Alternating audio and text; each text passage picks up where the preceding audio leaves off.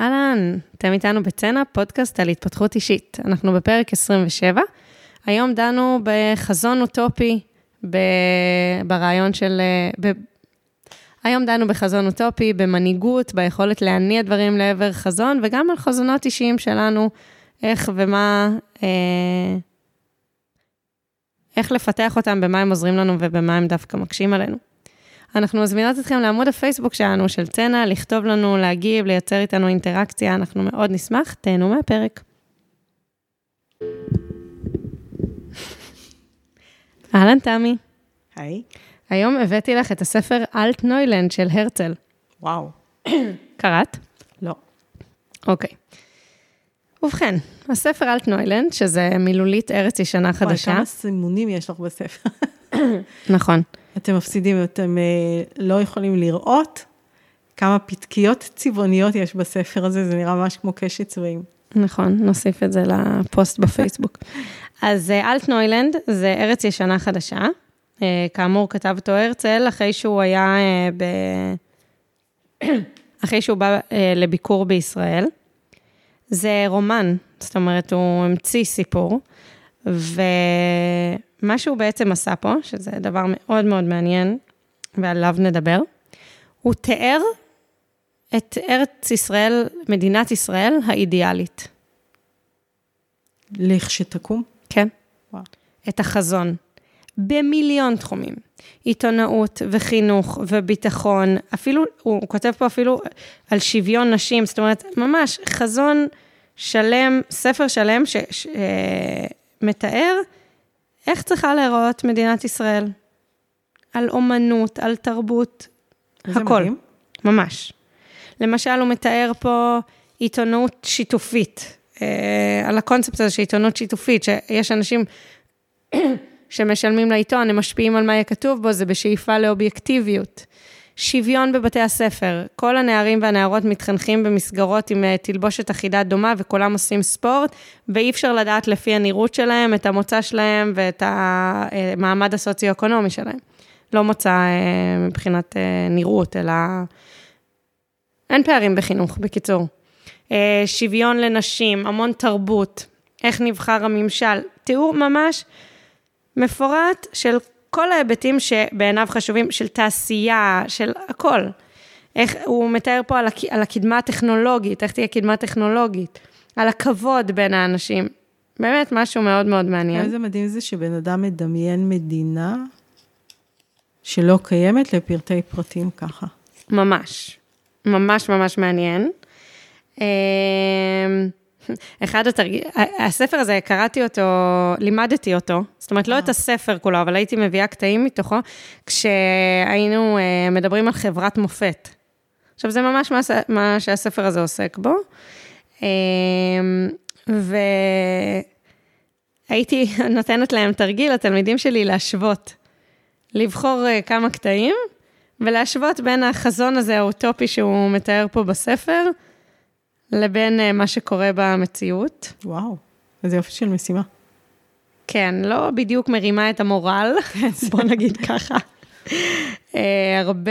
הרבה פערים בין החזון של הרצל למה שקורה בפועל. לא אומרת שאת הכל צריך היה להגשים כמו שהוא, אבל יש פה באמת הרבה מאוד דברים מאוד מאוד יפים. עכשיו, אנחנו, דווקא מה שרציתי לדבר עליו בפרק הזה, זה לאו דווקא הרעיונות הספציפיים, שאת חלקם נתתי לך דוגמאות, אלא בעצם הקונספט הזה של, הרעיון הזה של חזון אוטופי, של שיתוף בו, קודם כל של היצירה שלו בתוך הראש שלו, ושל השיתוף בו, בואי נתחיל רגע עם כזה משהו כללי, תגידי מה עלה לך, מה את חושבת בינתיים, על עצם הדבר הזה שהוא עשה, של הספר הזה. לא, זה נשמע לי מדהים, אבל אני עוד לא לגמרי מבינה לאן את לוקחת את זה. אני גם עוד לא. אני רגע, לא, זה מעניין אותי רגע, לא, תראי, אני מביאה את הספר הזה פה, והוא תפס אותי, בגלל הוא עשה פה בעצם כמה דברים שאני מאוד מאוד מעריכה, מסתכלת עליהם, על ההתפתחות האישית שלי, אז אני רגע חושבת איך זה משליך עליי. דבר אחד שהוא עשה, זה שהוא חשב על המון המון המון תחומים, איך הדבר ראוי שיהיה בעיניו. אני מניחה שהוא בא עם הרבה ידע, כי לא נראה לי שהוא המציא את כל הקונספטים האלה. חלק אולי הוא המציא, חלק הוא ראה במקומות אחרים והוא אהב ורצה לאמץ, וממש עשה סדר שיטתי בהרבה הרבה חזיתות, בדברים שעניינו אותו, מה הטוב ביותר שניתן לשאוף אליו. ואז הוא כתב את הדבר הזה בספר. עכשיו, לא רק שהוא כתב את זה בספר, הוא גם כתב את זה סיפורי. אז אני מבינה מזה שהוא בטוח מאוד רצה להנגיש את זה. כן. והוא רצה שאנשים יקראו את זה. הסיפור אגב זורם? כן, זה ספר, זה כאילו טיפה מעולץ, כי זה ברור שהמטרה היא לשלוח את החזון, אבל זה קל לקריאה. זאת אומרת, זה לא ספר שקשה לקרוא אותו. והדבר הזה ממש ממש השאיר אותי עם הרבה מחשבות. קודם כל, ממש ברמת הלשוב רעיונות, כן? לקרוא ולחשוב איזה מהדברים שהוא מביא אני רוצה לאמץ, איזה מהדברים אני רוצה להשפיע עליהם בעצמי. אבל אני מביאה את זה כאן בגלל היכולת והאמונה בכוח ליצור איזשהו חזון אוטופי ולשתף אותו. עולות לי כל מיני מחשבות, אני אשתף אותך. מה בא לשתף? כאילו, ליצור חזון אוטופי, אני מבינה, גם אני אמרתי את זה בהתחלה, אני אמרתי את זה גם עכשיו, הרעיון שהוא מצליח, זה לא חזון עקרוני, לפרוט אותו לפרטים כאלה, אתה צריך להיות בן אדם שאלף בכלל, קולט שמדינה מכילה את כל הפרטים האלה, ורואה אותם בצורה כזו, ואז להתחיל להגדיר מתוך מבחר, צורות שכל פריט כזה יכול ללבוש, איך אתה חושב שהכי טוב, אז זה מדהים בעיניי. מה החלק השיתופי שעורר בך? מה, כאילו את התעוזה לשתף בחזון שהוא רק חזון, או שהוא אוטופי מדי? לא, האמת שלא, למרות שזו נקודה מעניינת. זהו, הפידבק יכול להיות אולי באמת שזה תמימות, זה מה שהיה לי, אבל הוא רצה לייצר שינוי במציאות, והדרך שהוא בחר, אחת הדרכים שבה הוא בחר לעשות אותה, הוא היה איש חזון. כן. כולנו, אם אפשר לדמיין את התמונה שלו על המרפסת שם. והוא רצה להציע את הרעיונות האלה, ולשכנע בהם כמה שיותר אנשים. ויש פה אקט מאוד מעניין של מנהיגות, בלדמיין, כן. לפרוט את זה, ממש לייצר איזשהו מסמך שזה, לשאוף, להנגיש אותו לכמה שיותר אנשים. עכשיו, זה מעורר השראה עבורי. לגמרי. גם עבורי. אני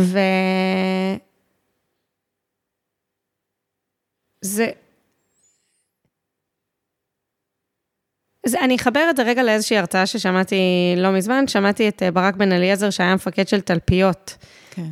ועשה מאז עוד הרבה דברים מעניינים, משמעותיים. הוא עכשיו יש לו קרן השקעות שמשקיעה במיזמים, שהתיאור שלו היה שאם זה נשמע כמו משהו שאנשים יגידו, אי אפשר לעשות את זה, זה לא הגיוני, אז הוא רוצה להשקיע בזה. אז הוא דיבר על זה שכשהוא נכנס לתפקיד של מפקד תלפיות, שזה באמת יחידה מובחרת מאוד, איכותית מאוד, שמשקיעים מאוד מאוד מאוד בהכשרה שלה, ואחרי זה משתבצת במקומות שונים בצבא, הוא פתח דף וכתב לעצמו חלומות, דף חלומות. ובסוף הצליח להגשים כמעט את כולם, אחרי שכולם צקצקו והסבירו לו שלא יהיה, וגם את החלום האחרון שהוא לא צריך להגשים בתפקידו כמפקד היחידה, הוא פשוט הלך והגשים בעצמו אחרי זה. וואי, זה מדהים. מדהים. עכשיו, הכוח הזה של חזון, זה דבר אחד שנורא נורא מעניין אותי, שחזון אוטופי, לא סתם. כן. כי המציאות היא חזקה מאוד מאוד מאוד, והיא לא מושכת לכיוונים האוטופיים. אז אני לוקחת את זה קודם כל למקום הזה של הפנטזיה, של לדמיין את הדבר הכי טוב שאני יכולה לדמיין אפשרי לי ולעולם. זאת אומרת, בחזיתות שמעניינות אותי, אני יכולה לדמיין, אולי נעשה איזושהי הדגמה כזאת כבר, זה יהיה מעניין רגע לחשוב על מה, כשאנחנו אומרות לנו, תביאו את החזון האוטופי הכי מדהים, ואל תחשבי אפילו על השאלה אם זה אפשרי או לא, רק תדמייני ותביאי את ההתלהבות שלך מתוך האפשרות של הקיום של הדבר הזה, אז זה דבר נוסף שאני ככה מתחברת אליו, גם בהרבה מובנים. ושוב, כאמור, גם היכולת להניע אנשים לקראת הדבר הזה, כאקט מנהיגותי. זה בעיניי במידה רבה, הגדרה של מנהיגות. כי מנהיג הוא לא מוביל את הקבוצה למקום שהיא במילא תלך אליו. מנהיג זה מי שיכול לקחת את הקבוצה לנתיב שהיא לא הייתה הולכת בו, אלא בזכותו. זה המנהיגות, בעיניי. זה כאילו היכולת אחרת, זה, לא יודעת, מנהל טוב, מתפעל טוב, זה מישהו שיודע לארגן את הקיים אולי, אבל היכולת להגיד, בואו בכלל נלך למקום אחר, שאנשים לא ראו שיש שם שביל, הם לא מאמינים שהשביל יהיה פנוי, הם לא חושבים שהם מסוגלים ללכת את השביל הזה, ואתה מצליח לגרום להם ללכת, אני חושבת שזה מנהיגות בעיניי, ואני אומרת, אני מקשיבה לך, ועולה בי שאולי אחד הדברים הקשים, זה איך אתה, איך את, רגע, אני אגיד עליי, אוקיי, נניח, לעבוד עם חזון, או זה תרגיל שלפעמים אני עושה, לפעמים אפילו בעבודה, שאני אומרת, לא רק אני, זאת אומרת, יש גישות כאלה הרי, של בואו רגע נדמיין מה באוטופיה, ואז אנחנו נתחיל לראות מה אפשרי. אבל א', אני אומרת, הנה תראי, מה השלב הבא, בואו נראה מה אפשרי, והוא כאילו אומר, לא, זה לא אפשרי, זה יהיה אפשרי, אבל. ב', הכוח להמשיך, כאילו, להמשיך להוביל לעבר האופטימלי הזה, האוטופי, כשאתה יודע, את או אתה, אנחנו יודעים שזה לא באמת בסוף יהיה באוטופיה המלאה, ושזה לא ישבור אותנו בדרך, גם לא את ההתלהבות שלנו. זה המקום שהכי מעניין אותי. כי לא, זה לא המקום שהכי מעניין אותי. שוב, יש פה את העניין המנהיגותי שמעניין אותי, וגם היכולת לפרוט לפרטים דווקא, כן. את החזון הזה. אבל אני, הרבה פעמים יוצא לי להתווכח עם נדב על איפה המציאות, כאילו, אני אסביר, נדב מאוד מתייחס למציאות, כאילו זה המציאות, ולאורה נעשה והוא עושה, ובמסגרתה באמת פורח, ועושה דברים, וממציא דברים וכן הלאה. אני מבחינתי, זה לא איך שאני חולמת וחושבת, המציאות היא לא, אני הרבה פעמים מצטערת עליה, אפילו, לא מקבלת אותה, אבל היא גם לא פקטור מבחינתי, זאת אומרת, זה שיש פער ענק בין מה שאני מדמיינת ורוצה לבין המציאות, זה מבחינתי רק ביטוי לזה שיש איזושהי תקלה במציאות כרגע וצריך לתקן אותה. ויש משהו, אני רגע רק, תראית, אני רק מביטה על זה, אני עוד לא אומרת טוב, לא טוב, וזה, אני מאוד מונעת ממחשבות אוטופיות. אחרי זה, אם אני צריכה לשאול את עצמי, האם אני מאמינה שזה באמת יכול להתממש, אני כאילו לא בטוחה בכלל שאני רוצה לשאול את השאלה הזאת. כמו, גם בגלל מה שאת אומרת, שזה לא יחבא את האמונה בדרך ואת היכולת, אבל גם, זה קצת יומרני. מאיפה אני יודעת? אני לא יודעת, קרו שינויים כל כך גדולים בהיסטוריה. בסוף, עד לפני כמה עשורים, לא יכולנו באמת לעשות פעולות כל כך הרבה יותר בסיסיות מאשר להקליט פודקאסט בזמננו ולנהל את הזמן שלנו ולעבוד. אז זה שינוי גם נורא מהיר. זאת אומרת, זה רק כמה עשורים שבהם עד לפני 100 שנה הייתה עבדות. לא שהמצב היום הוא רחוק עדיין מלהיות אוטופי, אבל אז מאיפה אני יודעת? מאיפה אני יודעת אם החזון האוטופי שלי הוא בר הגשמה לעוד שבוע, או לא, לעוד שבוע או לא, אבל לעוד 10 שנים, או לעוד 200 שנה, וגם, אני מסתכלת רגע על המציאות, גם זה לא דבר אובייקטיבי, כאילו גם זה אנחנו לא ממש יודעות, יש הרבה מאוד ידע על אנשים, יש הרבה מאוד מאוד ידע, אבל גם יש הרבה דברים שאנחנו לא יודעות, נגיד מדינות, שזה כאילו נראה לכולנו הם נורא מובן מאליו, זה הרי קונספט, חדש, מאוד, בהיסטוריה של האנושות, זה ממש רעיון חדש. אז מי אמר בכלל שזה כזה דבר חשוב, או שיחזיק לאורך זמן, או שכדאי לנו בכלל לשמר אותו? זאת אומרת, הידע האנושי הוא כל כך מועט, שמה שאני בעצם, תוך כדי שאני מדברת, עולה לי, זה שמה עוד יש לנו חוץ מחזון אוטופי? כאילו, כל דבר אחר, מה הוא? הוא איזושהי יומרה, לדעת מה המציאות ומה היא תהיה, כשבעצם אין לנו דרך לעשות את זה, למעט לחתור, לפעול, להניע אותה לעבר מה שאנחנו רוצות שהיא תהיה. קודם כל ממש אהבתי את הרעיון הזה ואת הזווית הזו. אני חושבת שזה נכון, אני חושבת אגב שאם אנחנו נסתכל על חזונות קטנים, אנחנו עושות את זה הרבה פעמים ביום יום. לאו דווקא במודע, אבל אני אומרת, אפילו הבחירה שאנחנו כל פעם חוזרות אליה, של להיות טבעונית, זה איזשהו חזון. אני יודעת שאני לא יכולה כרגע לגרום לכולם להיות. אני אפעל לפחות על פי החזון שלי. אוקיי? זה לא רק את מבינה מה התכוונת? כן, אבל אני דווקא מאוד אוהבת את זה שאת לוקחת את זה לעצמך. בואי נמשיך רגע עם הקו הזה, כי האם חזון זה קו פעולה מנחה, אפילו אם הוא מאוד קשה להשגה, זה מה שאת מתארת פה? אני לא יודעת. זאת אומרת, אני כן חושבת שזה מעניין רגע לשאול את שאלת החזון פנימה, אבל כן, את יודעת מה? למה לא? כן. לא, אבל זה גם לא רק פנימה. תחשבי על רוב העבודה שלי, בכלל, המון תחומים, זה, אנחנו רואות מציאות, בסדר? זה לא שאנחנו לא מבינות את המציאות, ואנחנו בוחרות עכשיו לשנות אותה, או שהארגון שלי לא עובד מספיק טוב, או שהיחסים שלי עם הבן זוג שלי לא מספיק טובים, או שהגינה שלי לא מספיק פורחת, לא משנה מה זה יהיה, אני רואה את המציאות, ואני מנסה להגדיר מה הייתי רוצה שיהיה, ואז לראות אם אני יכולה לפעול לכיוון הזה.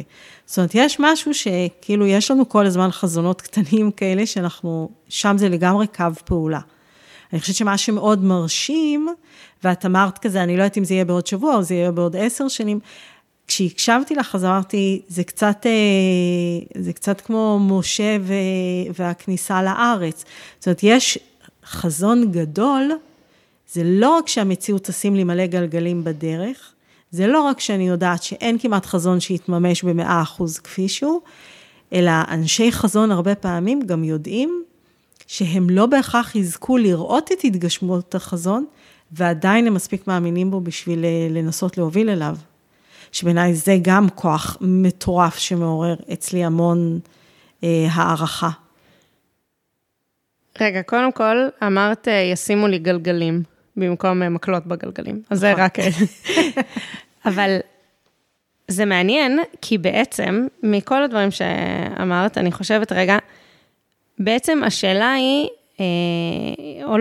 עלו לי כמה דברים. אחד זה שאולי הרעיון של חזון, הוא בעצם אף פעם לא אמור, או לא בהכרח אמור להיות להגיע אליו, אלא פשוט כזה, איזושהי מציאות אידיאלית שאנחנו מכוונות אליה, שלאורה נגזור את הפעולות שלנו. ואז זה מתחבר לי שוב לסיפור הצניעות, אגב זה, שמצד אחד להחזיק בחזון אוטופי ולחשוב שאני יודעת מה הכי טוב, זה לא צנוע בכלל, אבל מצד שני, זה שאני בעצם פועלת לאור איזשהו חזון, ולאו דווקא כי אחרי זה אני אזכה לקרדיט עבורו, או אזכה אפילו לראות אותו, או מה שזה לא יהיה, דווקא יש בזה איזשהו משהו צנוע, יש איזשהו דבר גדול שהוא חשוב יותר מאשר הדבר הפרטי שלי. נכון. אני חושבת שפה באמת יש אולי איזושהי סוגיה של אותנטיות אפילו, נכנס לי, או חיבור לערכים. אני פתאום רואה מצד אחד אנחנו מדברות על חזון מאוד גדול וחיצוני ורחוק, ומצד שני פתאום אני קולטת שהורדתי את זה מאוד לערכים הפנימיים שלי, ואז החזון הוא באמת משקף אותם, ולכן אני אפעל לאור זה גם אם אני לא מגיעה לנקודת הקצה, ולכן זה חשוב לי שזה יתממש גם כמו שאת אומרת, אם אני לא אזכה לראות את זה, ואני לא אזכה לשום קרדיט סביב זה. רגע, הייתה לי עוד מחשבה שברחה לי,